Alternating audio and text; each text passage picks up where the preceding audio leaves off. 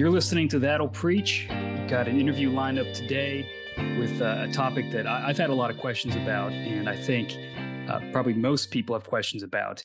Uh, understanding whether we can trust the Old Testament and understanding sort of uh, the transmission of the text.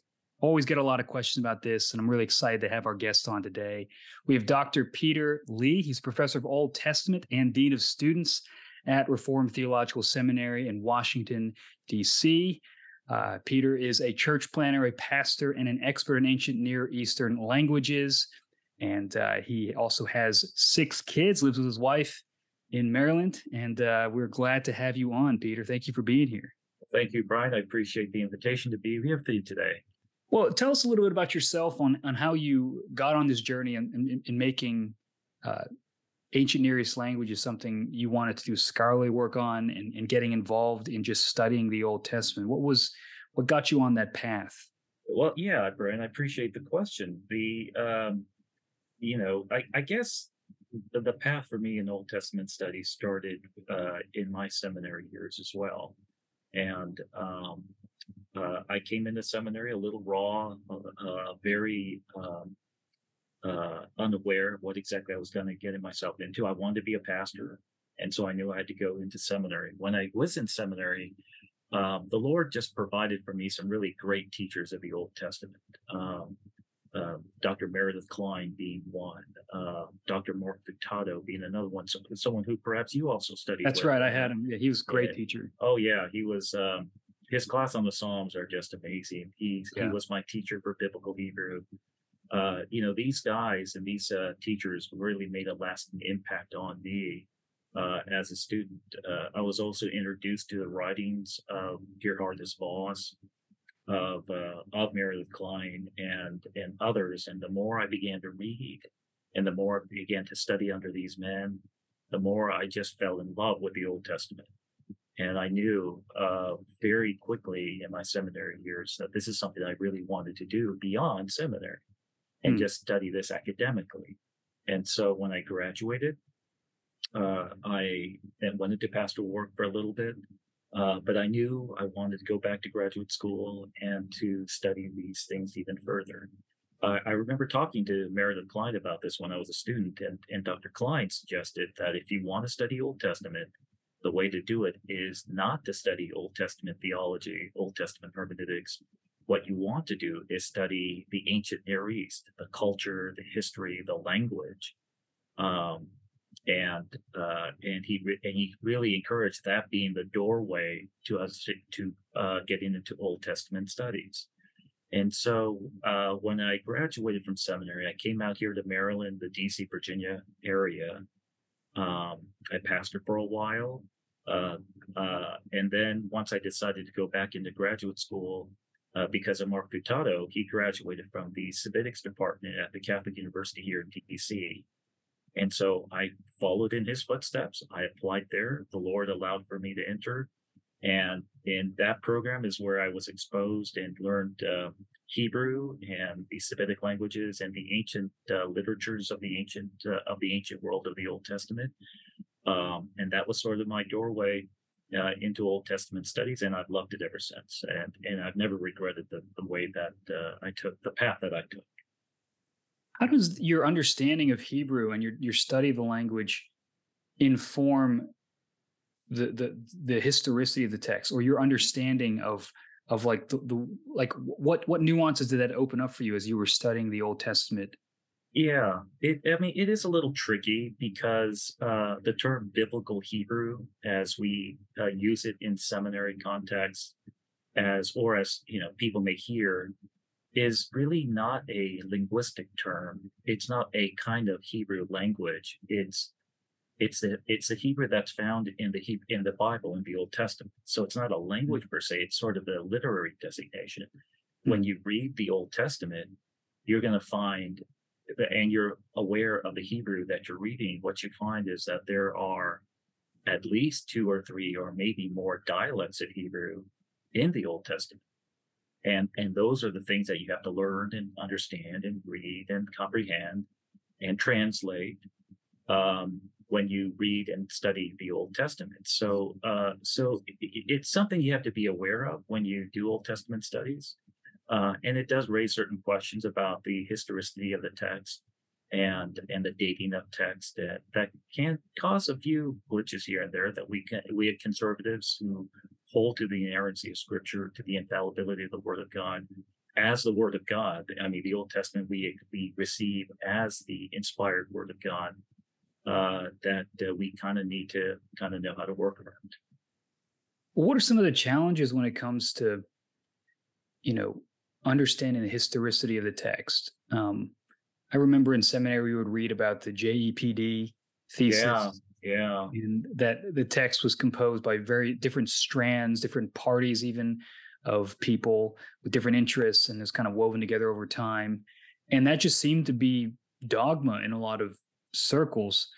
Um, but I mean, how do how do we think through that as as you were saying, as people who want to hold to uh, the inspired Word of God, want to hold to the original authors? How do we make sense of that? What are some ways yeah, to handle that, that? That's a that's a really great question, and um, and it's something that I think young Christians, especially those who go into secular universities, and sec- I don't mean secular in a derogatory way. I just mean it's just a, not a religious school, and so um, as young Christians go into these secular universities, are they exposed to uh, courses in their humanities that deals with the Bible as human literature, they're going to get exposed to a lot of these views that it's going to uh, cause some doubt on the reliability of the Old Testament.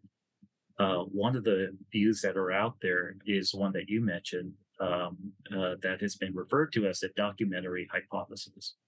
Uh, it's been the the suggestion is that um, that the Old Testament, or at least the Pentateuch, not so much the entire Old Testament, but predominantly the first five books, were kind of put together by various different four major literary sources. And that what you had was an editor who took these four sources, kind of did a cut and paste, a bit of a sloppy cut and paste, put it together, and then voila, we have our Old Testament, we have our Pentateuch uh, as uh, as we have it. Uh, the final date uh, of this edited Pentateuch then is after the exile. So we're talking very, very late, about fourth century AD or fourth century BC, excuse me. Uh, what that tells you is that uh, Moses did not write this thing, uh, and it causes some kind of conundrum because one claim that the uh, the New Testament makes is that Moses wrote the Pentateuch, and right. so one question that has been raised is what do we do with this theory here that that's out there? Did is it true? Is it valid?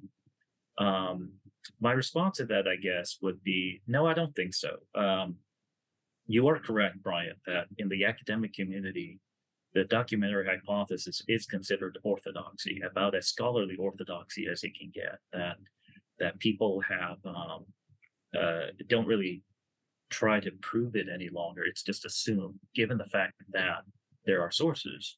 You know, what do we, uh, what are we supposed to do here? Now, as a conservative, I think uh, it's I, I still hold to certain positions. For example, I do believe that Moses wrote the Pentateuch for the most part. Um, but with a lot of the source uh, theory, the documentary hypothesis, I think it's fair to say that is it possible that Moses used sources and that what we're seeing by kind of the Lord's common grace is some of the ways, in fact, that the that Moses utilized some of the sources that might have been available to him. I, I think that's a fair conclusion to make. I don't see anything problematic about that. Uh, when we use the word authorship or, you know, Moses wrote something, we kind of use the word writing in a very particular way. But I don't think we can presume that that's what they meant in the Old Testament time in the same way. So, did Moses write some? Sure, he wrote some. Did he maybe borrow some sources? Sure, he borrowed some sources.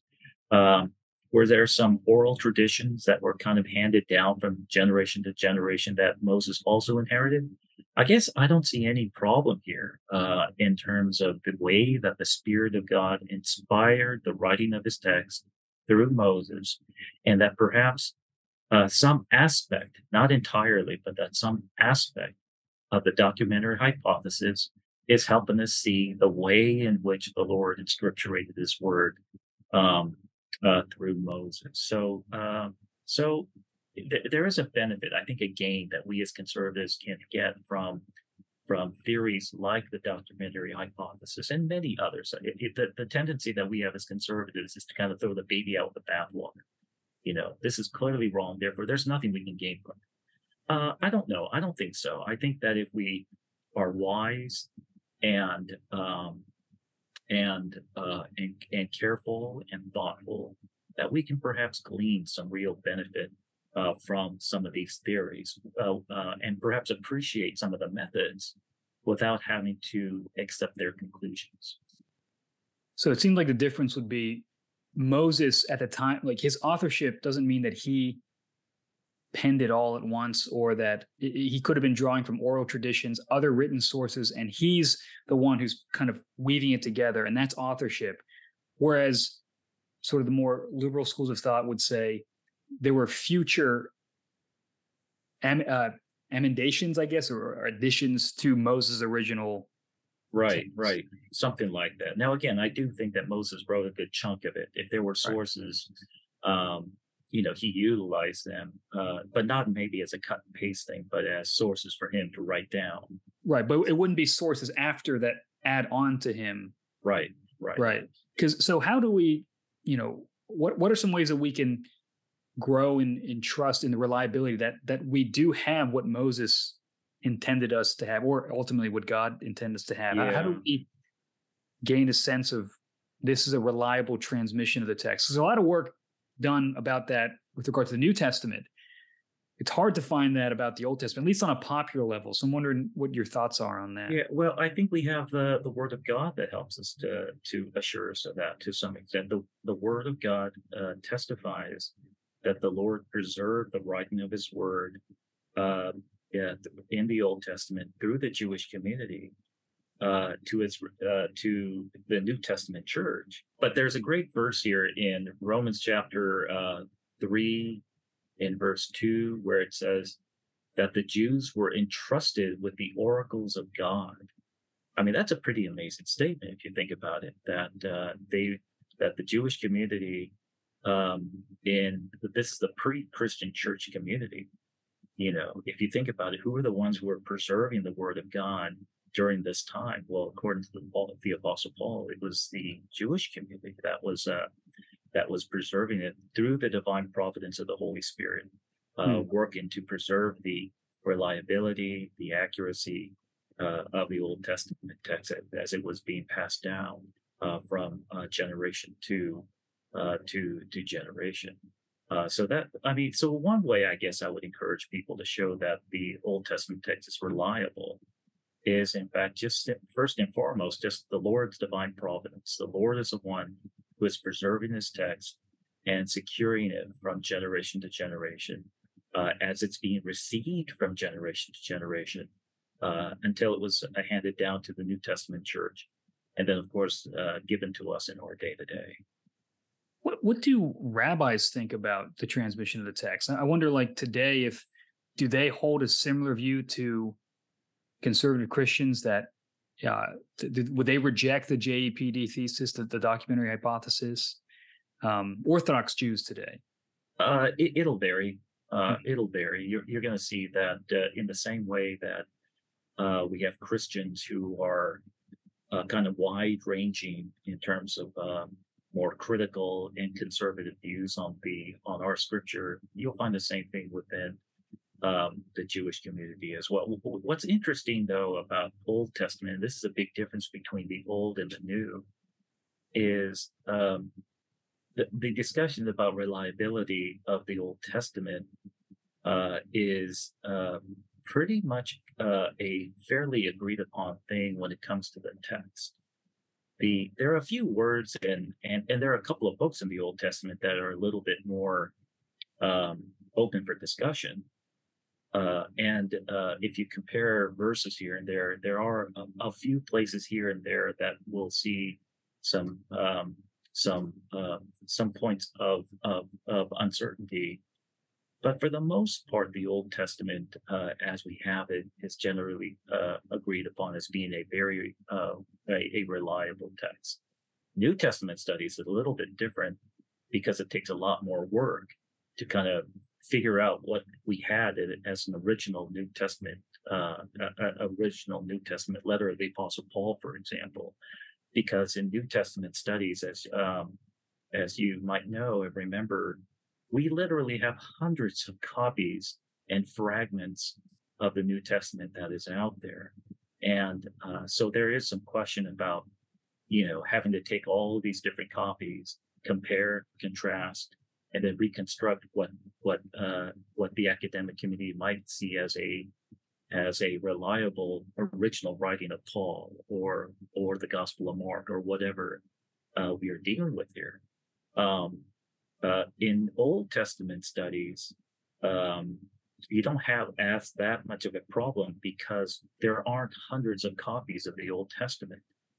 And of the copies that we have, um, there are only like three to five really uh, uh, uh, ancient versions of, of the Old Testament that we have. But if you compare the those those four to five ancient versions, for the most part, they're pretty much in agreement with each other. I mean, again, there are differences here in certain areas, but for the most part, uh, the the text seems to be a very reliable, uh, a real very reliable text. The New Testament, again, it's tricky because you have a lot of copies. Um, it, it, interestingly, because we have so many copies of the of the New Testament, it actually works to allow for reliability of New Testament texts because we have so many copies to affirm a certain reading. You see, it actually people think it's the other way around because we have so many copies. How do we know? It actually works the opposite. When you look at the evidence, there's so many copies to affirm a particular reading that it actually affirms the reliability of a of a of a of the New Testament text. But so you've got hundreds of copies of of the uh, of different parts of the New Testament it's all in Greek.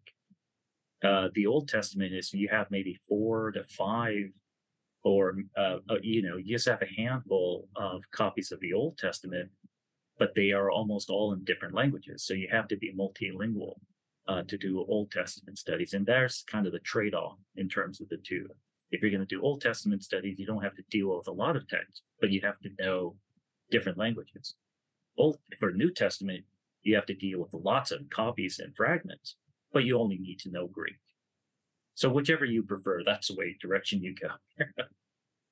is is there a um because I've always wondered this where do is there a certain point though where we can't get behind like we if you don't have a line of transmission of these texts you're sort of just saying you just believe that god preserved it through this this people like like if, if, again a jewish scholar would they say that like first of all I'm, I'm kind of I'm, I'm kind of wandering around here but it's just interesting to me that they would that some would even say that they would accept the documentary hypothesis. I, I think a lot of it is just saying that these are later sources because there's prophetic things and maybe it's a, a naturalistic bent where it had to have been written after the fact. They couldn't have predicted it this accurately.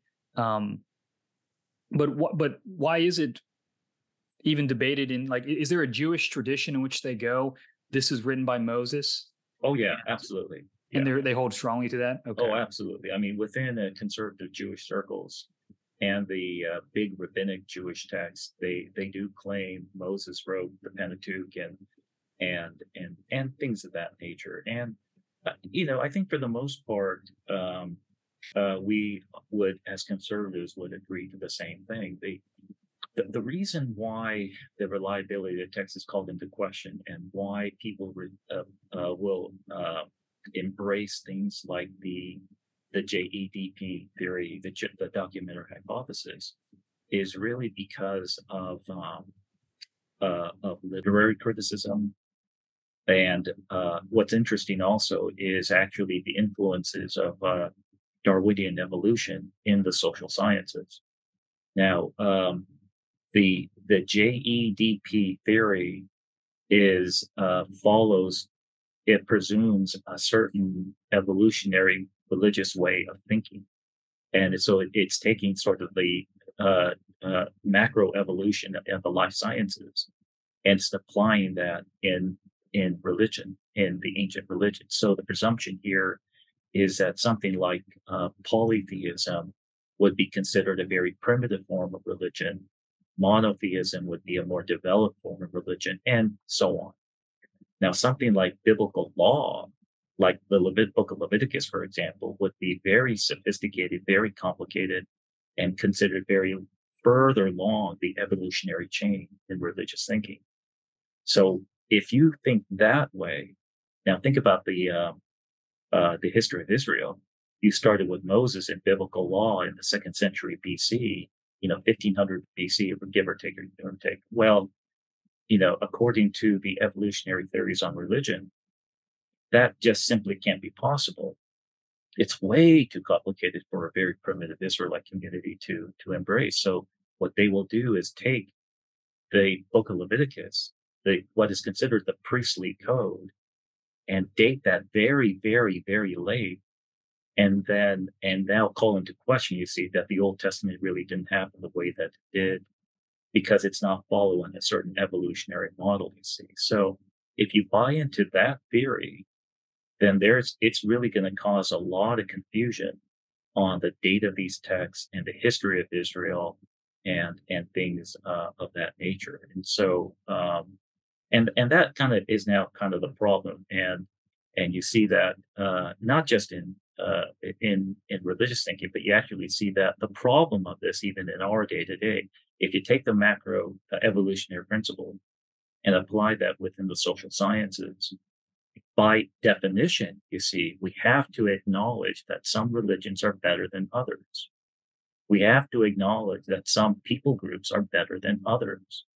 Uh, you kind of have to conclude that certain races might be better than others in terms of the evolutionary development of societies and communities. So if you really embrace and if, the evolution of, of social sciences is a real thing, you really have sort of justified now racism and abuse and and and and nobody wants to say that which is why to a certain degree within the secular social sciences you're starting to see now rejection of this type of thinking and they realize that this actually is a really bad way uh, to think uh, altogether. And and I would say properly the the um, the JEDP theory is based on an evolutionary approach to the ancient religions, and um, it it's still held to, uh, but it is shake it is sort of shaking a little bit right now with the academic community. So basically, the documentary hypothesis is racist. That's essentially what you're saying, right? well, I, I don't think that. Uh, uh, I think what I would say is that uh, what they do see is a development of primitive to more sophisticated religion, sure. and that that is what I think I would call into question. But yeah, well, that's fascinating because you're right. If if if their starting point is uh, the Levitical law is too sophisticated. It's too monotheistic. It doesn't fit our timeline for when this thing would have developed. Therefore, we're going to date it based on that. Seems to be putting the cart before the horse a little bit. Right. So even the order, the J, E, those ter- those acronyms, the J and the E are considered monotheistic texts. Hmm. The D is the Book of Deuteronomy, very strong biblical law. The P is uh, representing the priestly code, which is essentially the book of Leviticus. But you see, by ordering it the way that they have, what they are saying is that the history of Israel, as you have in our Bible, is not really the history of Israel. The actual real history of Israel is following this JEDP order. And right. that as is something that is, uh, again, very problematic at, at multiple different levels. Could you sketch out the, the like what would this be the story that they're telling? Would, would they say would Jay would the documentary hypothesis people say that you know they're in exile and then they they have these old documents and now they just add you know these other ones onto it for political purpose or, or like I, I, keep reading these different kinds of reconstructions of the like the utility of the text but if you just took their view wholesale how did the how did the old testament develop i think what they would say is that um uh, you, you kind of have to start uh, again. J, the JEDP, the documentary hypothesis, is much more of a literary uh, approach to the Old Testament. It's not a historical one per se. What it's saying is that the Pentateuch came together as we have it um, through these four sources in that kind of historical evolutionary development. Um, now, of course, the the or the order of the text does reflect some level of the history. So, although they won't comment on the specific specificity of the history, what they will say is that you can't cannot take the Old Testament history as we have in the Old Testament itself at face value. What this is is sort of a post-exilic reread back to what their ancient history, what they wanted it to be. But mm. the actual real history is, at least at a general term, is following this sort of macro evolutionary kind of evolution of history of religions type of a type of a development. And so how do they do they construct this timeline based upon evidence of the time that Moses was purported to be alive and they're like they were all pagans. There's no way that this happened or you know, the time Leviticus was supposed to be written, they were too unsophisticated. What, how do they come up with that timeline? Is it just studying the culture around in that time or basically studying the culture around them, studying uh, archaeological discoveries.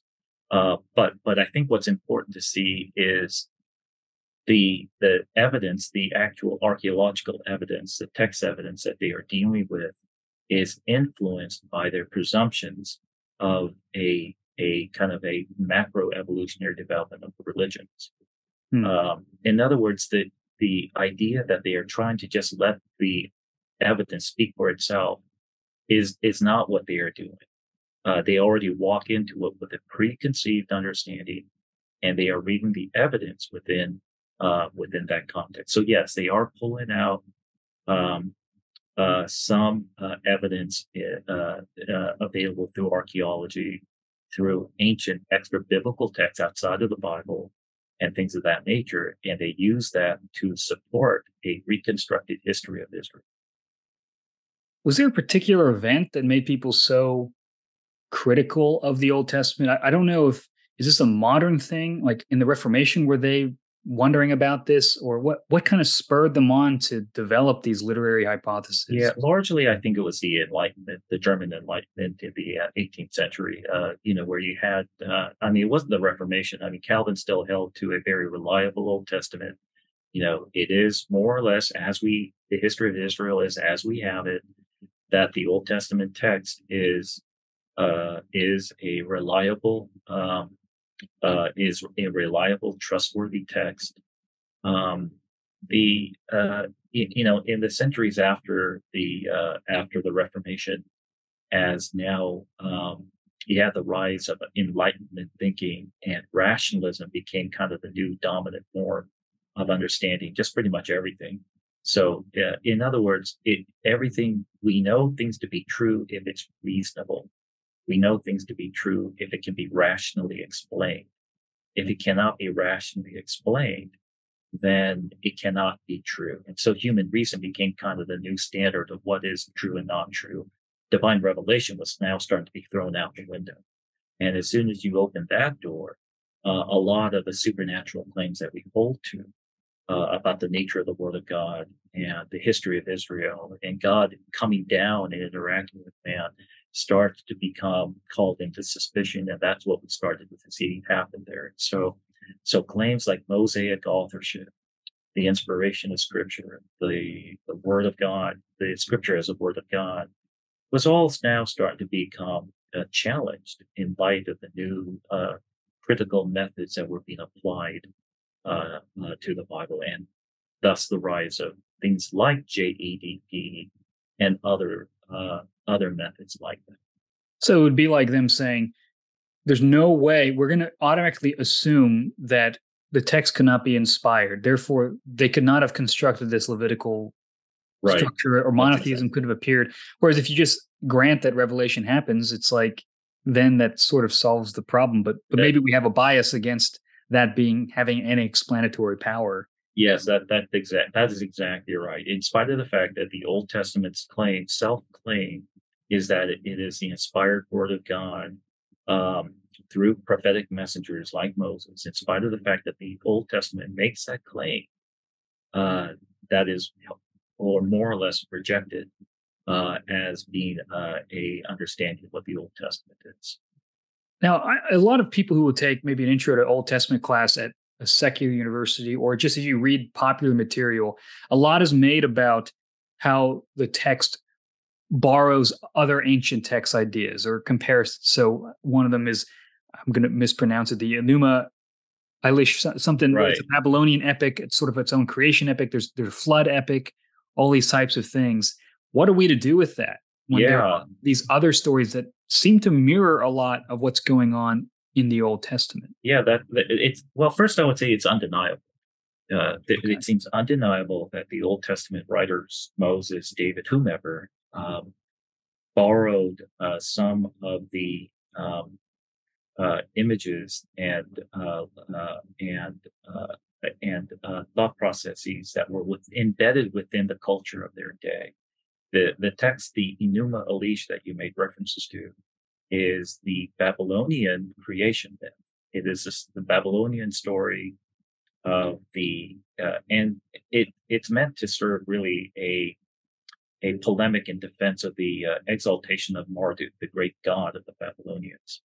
And what it basically tells is the way that Marduk established himself as the creator king, defeated chaos, and then created the, the, heavens and the earth and all of humanity. I mean, it's a little bit more drawn out and much sure. more dramatic, actually. You know, hey, that could be the next major movie that they want to make in this trend from, you know, the Lord of the Rings to the, to the, uh, you know, there was an Exodus movie to the, uh, to the yeah. Narnia stuff. This could be you coming know. soon.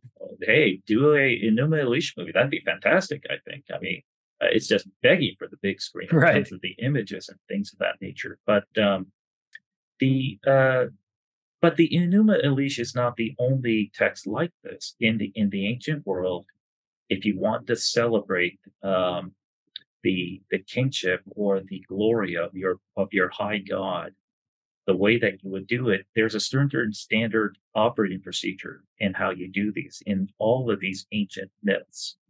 Uh, and one of them is to have your your patron deity battle usually battle uh, water themed uh, type images, battle the waters itself, actually, or wa- battle water creatures that are associated with the deep in the waters. So the Leviathan is perhaps the biggest well known kind of sea dragon.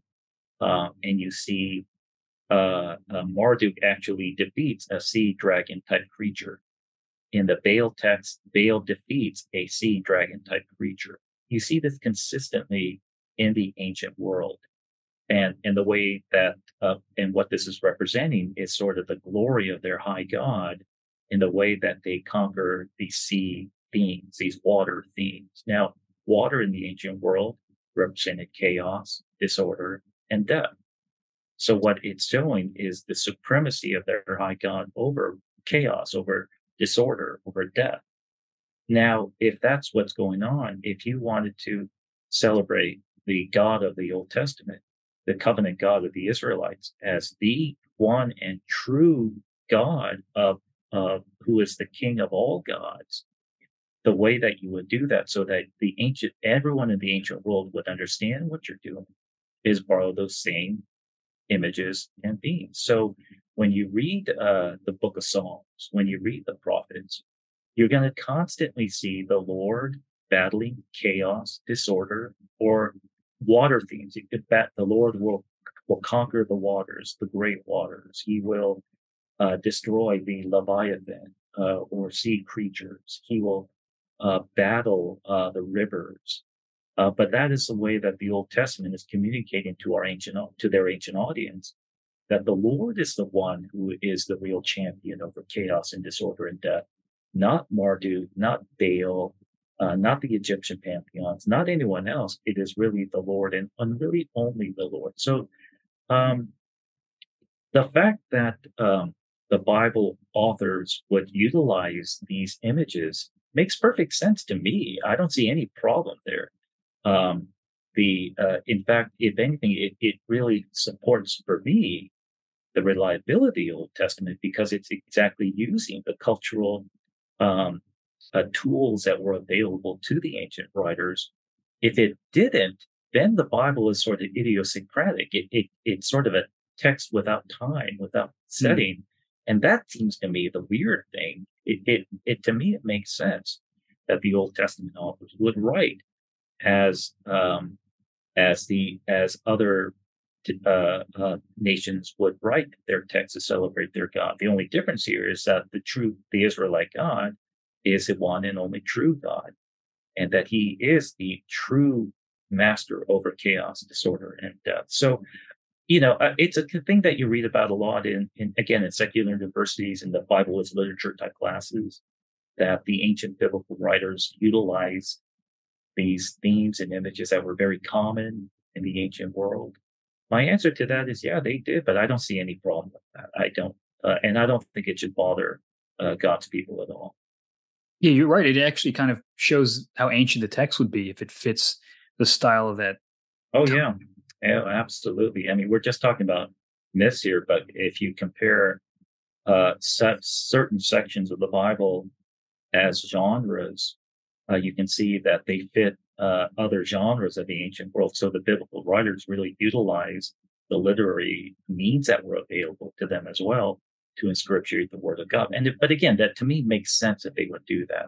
If this, if uh, if if uh, for example, let's say in our day to day, if uh, the Lord were, were to inscripturate his word. He doesn't, but if he did, um, you know, what is the ways in which that we would, we communicate back and forth in our day to day, you know, letter writing, you know, so the word of God would look like a letter, but that would make sense to me that, that, mm-hmm. that way that the word of God is not idiosyncratic. It doesn't, uh, it fits within the literary, cultural setting of the day. You talked a little bit about Moses drawing on oral tradition. And so thinking about, because I guess people would say that um, Moses is like plagiarizing off of these other stories or these other narratives. But, but, but you could also say that there's a common sort of maybe memory within these different cultures. Oh, sure. Events. How do we understand oral tradition? I, I, I remember, I think I can't remember, it might have been reading James Jordan or something. Someone was, he had this hypothesis that Moses had gotten a lot of his material from Genesis from an oral tradition from Joseph, that Joseph had written down a lot of things. Now, I guess we can't really know for sure. And maybe that's part of it that some of these things we, we can't n- know for sure. But um, how do we understand oral tradition, just the passing down sure. of these Well, things? first, uh, I would say uh, I think oral tradition seemed to have been a real thing. Uh, this is definitely in, in a pre-literate community uh, before you had uh, the writing down of anything. Oral tradition perhaps is the only way that you can really pass down narratives and stories from generation to generation. Um, I don't think it's plagiarism. I think that they were intended to be passed down. In other words, they were intended to be memorized by children from, from parents. And then their children pass it on to their children, their children pass it on to their children. And, um, and, and that seems to be the idea that when you had something very memorable or something that was special that needed to be preserved. It was passed on from orally from generation to generation to generation. Now, uh, people have called into question because it's oral tradition. Isn't there a certain level of unreliability uh, because of the nature of oral tradition? Um, well, uh, as much as I appreciate that comment, I, think that might be true in our day to day because we're just not very good listeners in general, uh, especially true. in the written text day where we have things written down, especially now in a sign by generation where we can't, you know, we can hardly pay attention for five minutes. If your listeners are listening thus far, I commend them, you know. Um, the uh, people just don't listen very well. So the idea of oral tradition sounds very, very difficult but the scientists who have actually studied communities who have who do live off of oral tradition have actually been surprised on how accurate it really is.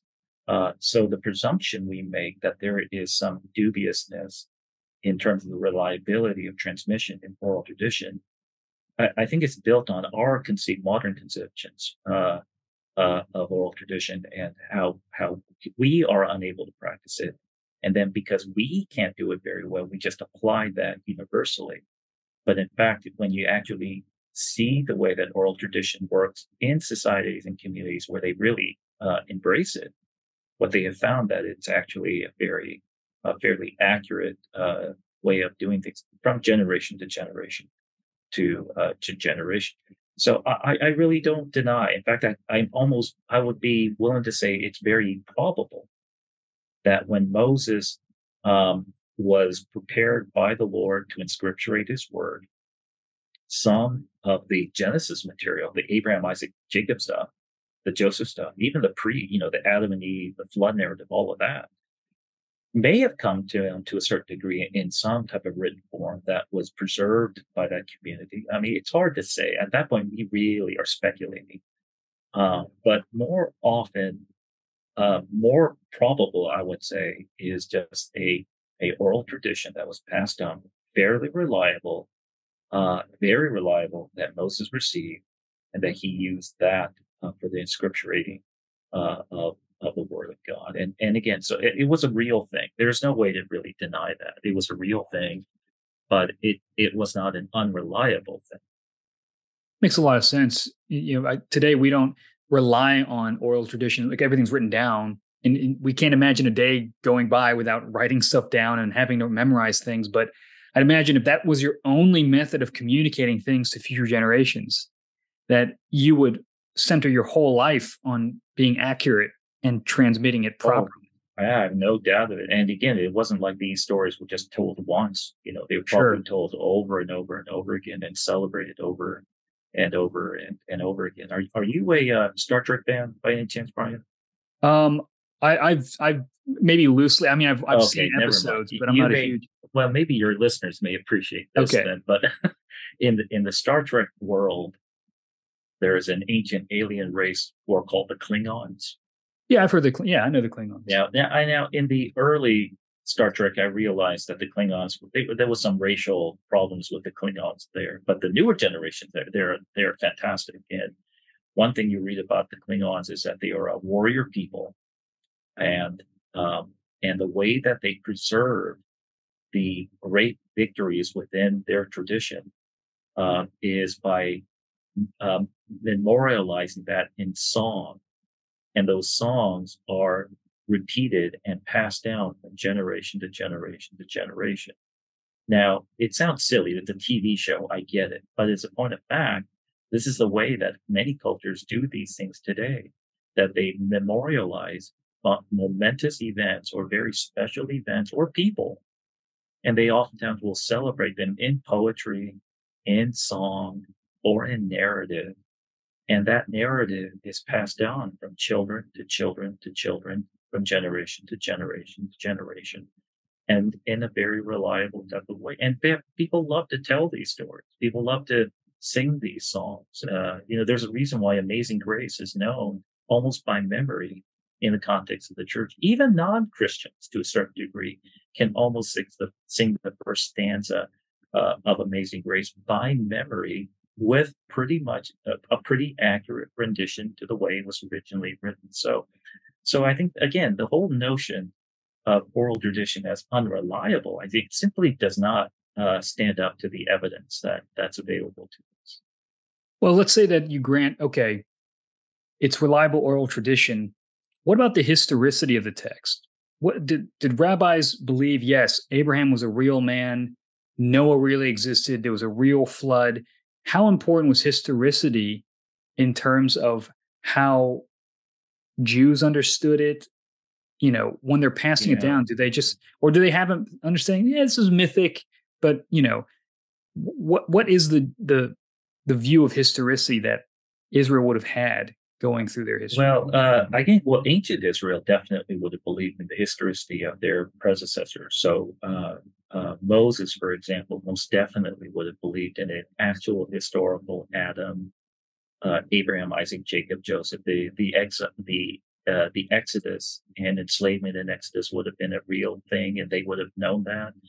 You know, David would have understood the same way. Ezra, Nehemiah, the same thing. Even the church, even Paul, would have understood that the Old Testament history, as we have it, were actual historical uh, uh, uh, events. Uh, now, in the academic community, in our day to day, that's an altogether different story. Um, you have uh, sort of the extreme of some who will say, you know, if it if it's in the Old Testament, if it's written down in the Old Testament, we know it didn't happen. you know, uh, that's sort of one extreme, and then you have others who, sort of like myself, who see that the Old Testament history, as we have it, is a reliable witness to an actual ancient Israelite people, and that what we have in their historical text in the Bible is a reliable, accurate history of that ancient Israelite people. Um, but uh, uh, and even Jews, modern Jews, there are some who actually will be on either side uh, of those discussions as well. So it it really is a uh, and there are different factors that kind of cause these different types um, of discussions and and questions. Well, when when it talks about reliable transmission too, I mean, like, do would they've understood that Abraham really said this, or this is the gist of what was said?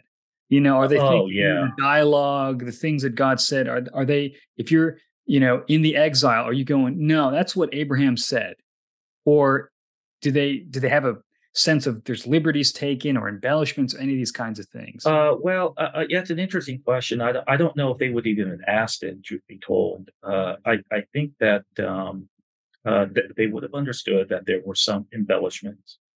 Uh, they, I think, would have understood that some of the dialogue may have been truncated just for the sake of the narrative, but that the uh, you know most of the most of the dialogue that we actually have of like for example of god talking to abraham or isaac or jacob um, is you know it, I, I don't know if i would say it was truncated in in a in a unhelpful way. I think that what we would say is that yeah that dialogue really happened.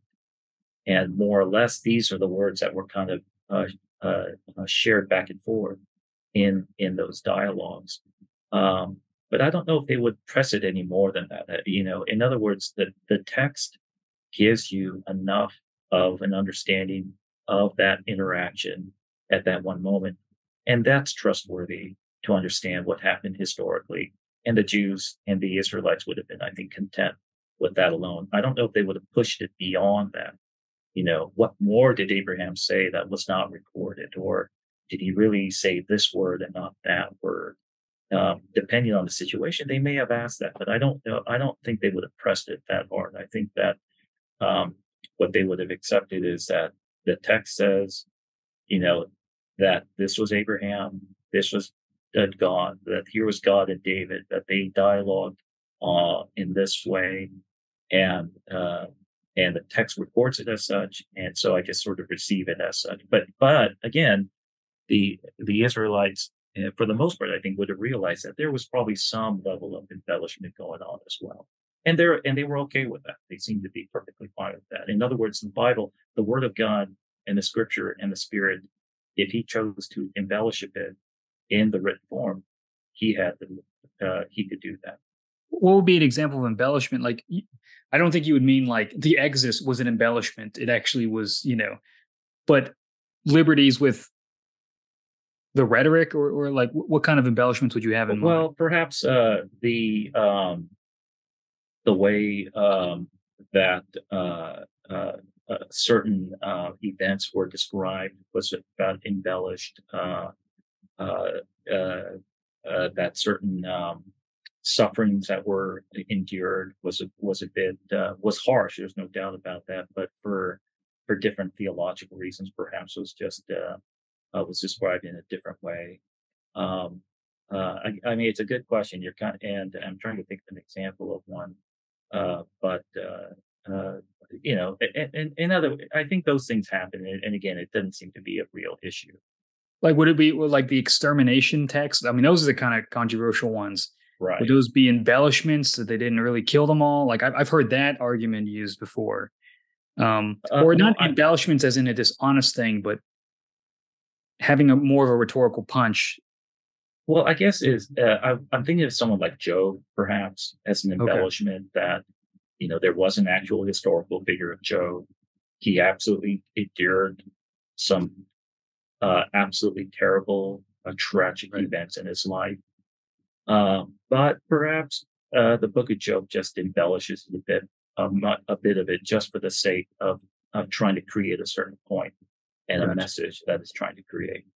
The uh, some of the things that you mentioned, like the the conquest and the um, the war against the Canaanites, uh, I I don't think I would call that an embellishment. That I would call that as an actual historical event. It actually happened. Um, it's the ethics is difficult, uh, and that might be something to discuss on another episode. sure. um, but and we need to uh, have an answer to to that. And uh, I think there isn't a reasonable explanation for this. Um, uh, but things like that, I don't think I'd consider that an embellishment. I, I uh, an embellishment more is taking an actual historical event and just kind of extending the descriptions of it. Perhaps that's what I would consider an embellishment. I wouldn't consider uh, something like creating an event that never happened to me is not an embellishment. That that would be more of a fabrication that that I don't think we find in the Old Testament. And if an Israelite heard that like this didn't happen, they would be offended. They would be like, "No, that's that's stretching." Oh, absolutely. Our understanding the text. Oh, ab- absolutely. I think they would. Uh, they would absolutely. I mean, to a certain extent, the the rationale for the reason God is worthy to be praised is because of what He did in their history. Hmm. If He didn't act in their history, then it calls into question some of the rationale of why He's worthy to be worshipped. So the historical, the historicity of the text in some cases, um, you know, has to be a, a, reliable historical event. Otherwise, it jeopardizes the, the worship of God. But switching gears a little bit, and I, we really can't talk about the Old Testament without talking about the Dead Sea Scrolls. I actually got to see the exhibit in Jerusalem. Oh, that's fantastic! Which, which was Good awesome. Oh, but yeah. we got to look through all that. But can you describe just briefly what is the significance of the Dead Sea Scrolls in understanding yeah. the reliability of the text? Well, yeah, that that's actually a really good and important question. Um, the okay, when we talk about the Hebrew Bible, um, the uh, what generally people mean when they refer to the Hebrew Bible is uh, is what something referred to as a Masoretic text. Now, the Masoretic text, uh, the Masoretes who wrote this text, more or less, were uh, rabbinic Jewish rabbis who received um, a Hebrew Bible. Now, the Hebrew Bible they received and the Hebrew that was written prior to them was just consonants only. There were no vowels. Uh, now, you know, I realize that sounds weird for us, but uh, but if you really think about it, it's actually not as weird as you might think. Um, uh, but as a point of fact, it does lack a little bit because there are no vowels. So the Masoretes uh, who received a consonant-based text, they began to sense that Hebrew um, was starting to become unclear and lost. That the reading of the Bible was becoming uh, a little bit vague and unclear. They needed a way to make the, the Old Testament completely readable. In other words, they needed a system of vowels. And that's what the Masoretes did. They invented a system of vowels, superimposed that upon these consonants, and now the Old Testament for the first time is completely readable. Anybody could read it if they know the system. Uh, and in that sense, the Masoretic text, the Bible that they kind of wrote here, well, they didn't write it, the, the, the system that they kind of made here is now a huge benefit to people like us um, who's studying the Old Testament. But the problem, though, is that the date of the Masoretic text is about the fifth to seventh century AD. So we're talking, you know, six to eight centuries after the church. This is a really late document as ancient documents go. I mean, we have copies of the Old Testament that are New Testament that are older than this. So because it's so late, people had wondered, you know, just how reliable is this a witness to the really old documents that were written in the actual Old Testament? And and I think that's a fair question to ask. Um, now, uh, to the Dead Sea Scrolls. Now, I didn't forget your question here. in the Dead Sea Scrolls, what uh, what one of many different kinds of documents that we found there are copies of the Old Testament. And in fact, with the exception of um, uh, the book of uh, uh, I, I, believe it's the book of Ezra Nehemiah. Um, and um, oh goodness, it's been a while since I thought about this, but I, I, think with the exception of one or two Old Testament book, every Old Testament book uh, is represented. A copy of it was found amongst the Dead Sea Scrolls. And the only reason we don't have these other books is probably just because of the accidents of history. They were probably there originally, and they just didn't survive. Now, when you look at the copies of these Old Testament of these Old Testament texts, they're in Hebrew.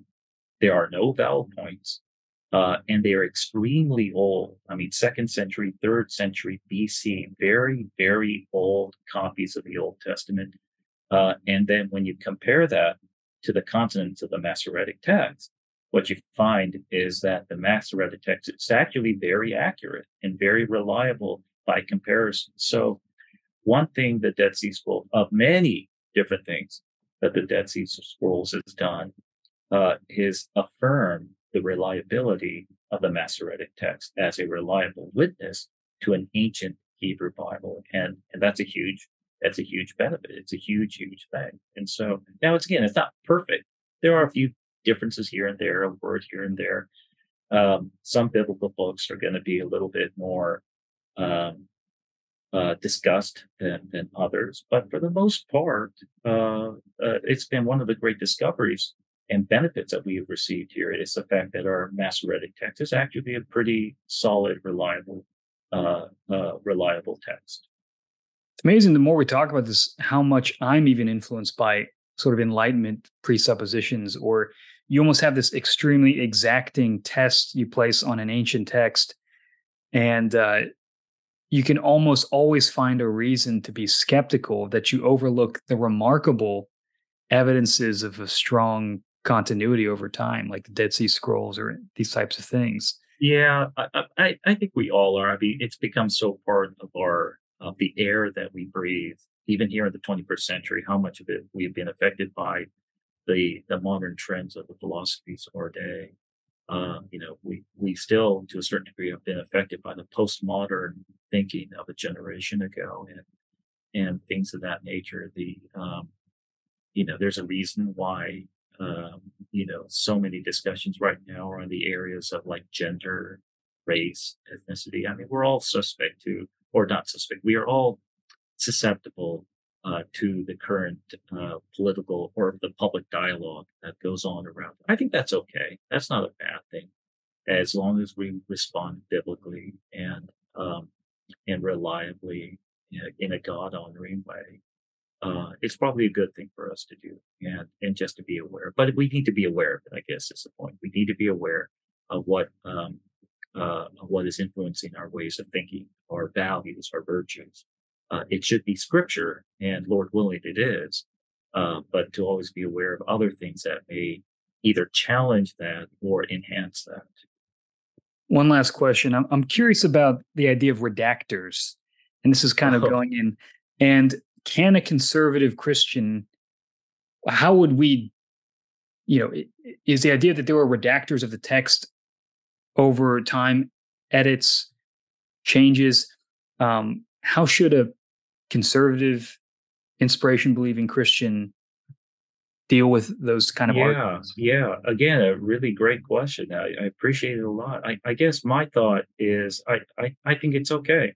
I think we as conservatives, uh, inerrantists, old supernaturalists who take the word of God seriously as a word of God, uh, can see redaction, editing work, uh, particularly in the Old Testament, and be very content with it. But now, I, I think what I would say though is um, that the initial writing of the biblical text, so let's say Moses wrote the Pentateuch, um, had some editing work that was done to it, and you could actually maybe see places where that was done. And uh, and then we would, I think, we can say that we can conclude that the uh, in editing work of the original Mosaic text was also part of the inspirational work of the Spirit of God. So the initial writing of the text, the editing of the text, is all of the ways that the Spirit of God worked to inspire the text as as we have it. And so there are certain places where I think editing of the biblical text is is simply undeniable. We can't get around it. To uh, to a secularist who rejects the Bible as the Word of God, but takes seriously ancient documents, for us to deny that editing was done to them seems kind of silly because it's just so blatantly obvious. And and I think I can I would say to that is yeah, it's probably true that uh, I don't think we have anything to fear here. I think the Bible is fine, we just need to observe it carefully. Uh, we need to, uh, and I think the benefits of like literary criticism on Scripture can benefit us. We, I think, we can understand the way that the uh, that they that the Lord um, put together His Word, uh, and uh, and observe these things, and still see that this is the way that the Spirit utilized the human agents of his day, both in the original writing of the text and at times perhaps the copying of the text and even the editing of the text. All of that was sort of a process that the Spirit of God used for the inscripturation uh, of his word. And I, I, I think that's perfectly fine. That's really helpful. I mean, sometimes we think redacting means or editing means manipulative or there's a negative connotation, but in some respects, I mean, I, I, guess I don't think Moses wrote about his own death. That was probably added by someone other than Moses. Or I know they talk about uh, anachronistic words or words that right. maybe the scribes put it in, but it's all to aid in clarity of the text. So I think there's always this idea that if there's any redactor, it's always nefarious. Um, yeah, that's unfortunate, and and yeah. I get that. I mean, any changing of the word of God uh, sounds uh, kind of scary. right, right. And and I and I and I and I, I can appreciate that. I you know there is the whole clause that says, you know, you are not going to add anything or or take any right. word out, lest all the curses of this covenant come upon you. You know that kind of concept you would find in in Deuteronomy. We find that in the Book of Revelation, and we kind of apply that holistically on the scriptures.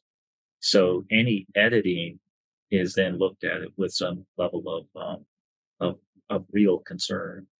Uh, but again, I think when you look at the text, we have to conclude that editing was clearly done. You, you just made references to the death of Moses. Uh, um, you know, there are some, uh, many who will actually say Moses prophetically wrote about his own death because they want to deny any mm-hmm. editorial type of work. And it's possible, I guess. I don't think we have to conclude that, uh, but it is um, but it is possible. I think on that note, you know, the clause that says, um, you know, you are not to add anything on or take away, it is more for covenantal reasons. Uh, at least the original intent of it was. So, for example, if if you go out to uh, uh, if you go out to a restaurant and you sign a receipt for your bill, uh, the restaurant's given a copy of that receipt. You're given a copy of that receipt.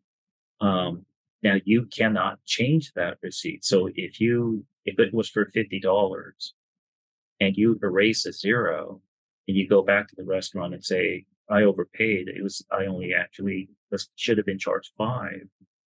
They can pull out their copy and say, you know, you're, you're trying to be corrupt here. You see, you can't do that. Right. In the same way that the restaurant can't, cannot add a zero, come to you and say, Hey, you only paid 50. You should have paid me 500 they can't do that either. That that clause there uh, that says you cannot add or take away is really talking about that type of uh, arbitrary adding or subtraction. Uh, as a point of fact, if the covenant parties are agreeable to changing these covenant documents, these types of changes happen all of the time in the ancient world. Uh, and you see updating of texts, um, you know, and things of that nature. And that's probably what's going on in these editorial type things. Completely allowed, perfectly fine, and everyone in the ancient world pro, uh, would have understood it then. So, how would you just, you know, console a, a believer who is really struggling with, like, man, can I really trust this this Old Testament with all its weird stuff and burning bushes and clouds of dust and pillars of fire, all this? How how can I trust that this is actually something reliable that that Moses actually wrote this that I can I can look at this and go I'm confident that this hasn't been you know, just uh, this this this isn't the documentary hypothesis. This is actually what it says it is. Yeah.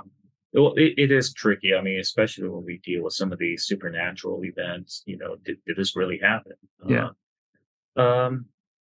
Yeah, that's a, that's it's it's a little tricky uh, a question. The you know the the word of God self attestation is that it is the inspired of God.